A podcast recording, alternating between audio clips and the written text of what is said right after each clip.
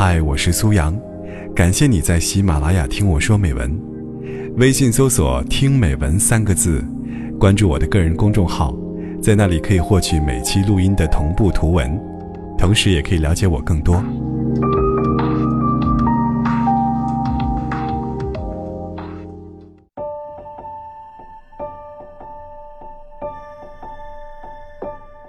不知道你认不认同？婚姻的本质是一场合作，只要是合作，就存在资源匹配的问题。你飞得太快了，你就会把对方甩掉；你飞得太慢了，你就会被对方甩掉。为什么农村的婚姻更容易稳固呢？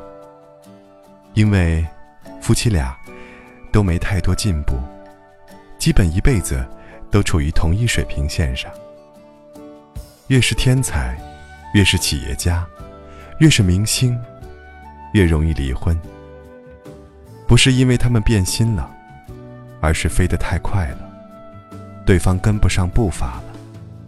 离婚是必然，夫妻间的高度存在大的差异时，这种关系是不可调和的。从这个角度可以看出，夫妻之间最可怕的关系。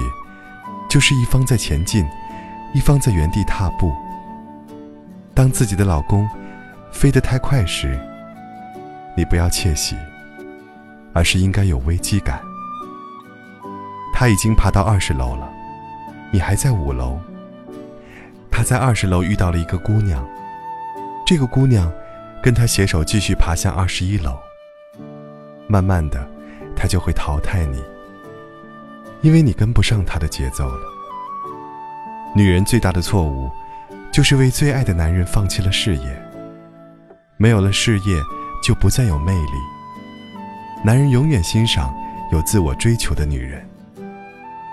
这种魅力，有着致命的吸引力，无关于美丽、金钱、性格。渴望美好爱情的女人们，先努力让自己。